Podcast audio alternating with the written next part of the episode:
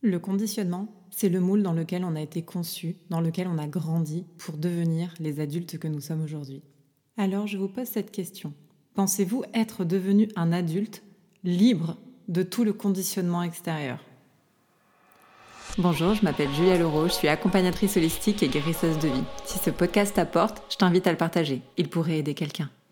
Dans l'ensemble, le conditionnement joue un rôle important dans la façon dont nous apprenons, dont nous nous comportons et comment nous interagissons avec le monde qui nous entoure. Le déconditionnement, quant à lui, c'est le processus par lequel nous nous libérons de nos habitudes, de nos croyances et de nos schémas de pensée qui nous limitent. Nous avons tous reçu des conditionnements qui influencent notre vie quotidienne.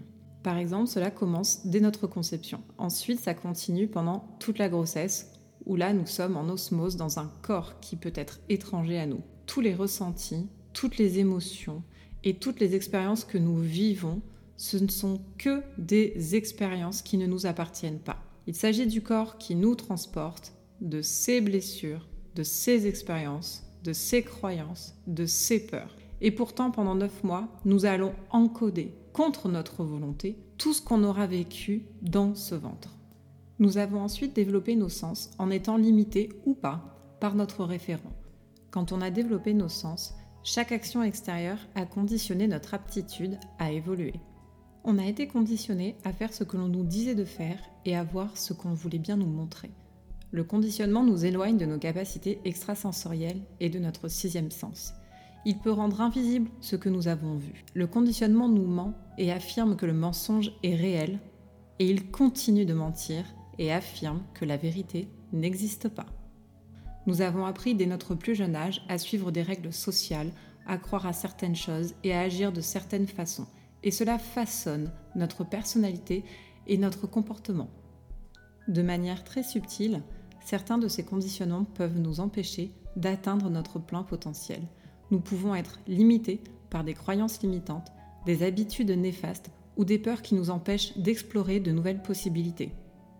Le déconditionnement consiste à identifier ses limites et à travailler à les surmonter.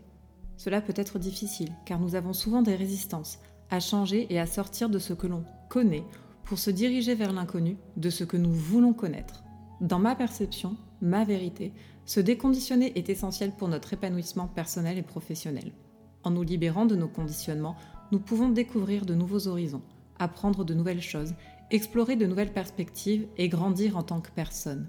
Il est important de se rappeler que le déconditionnement est un processus continu.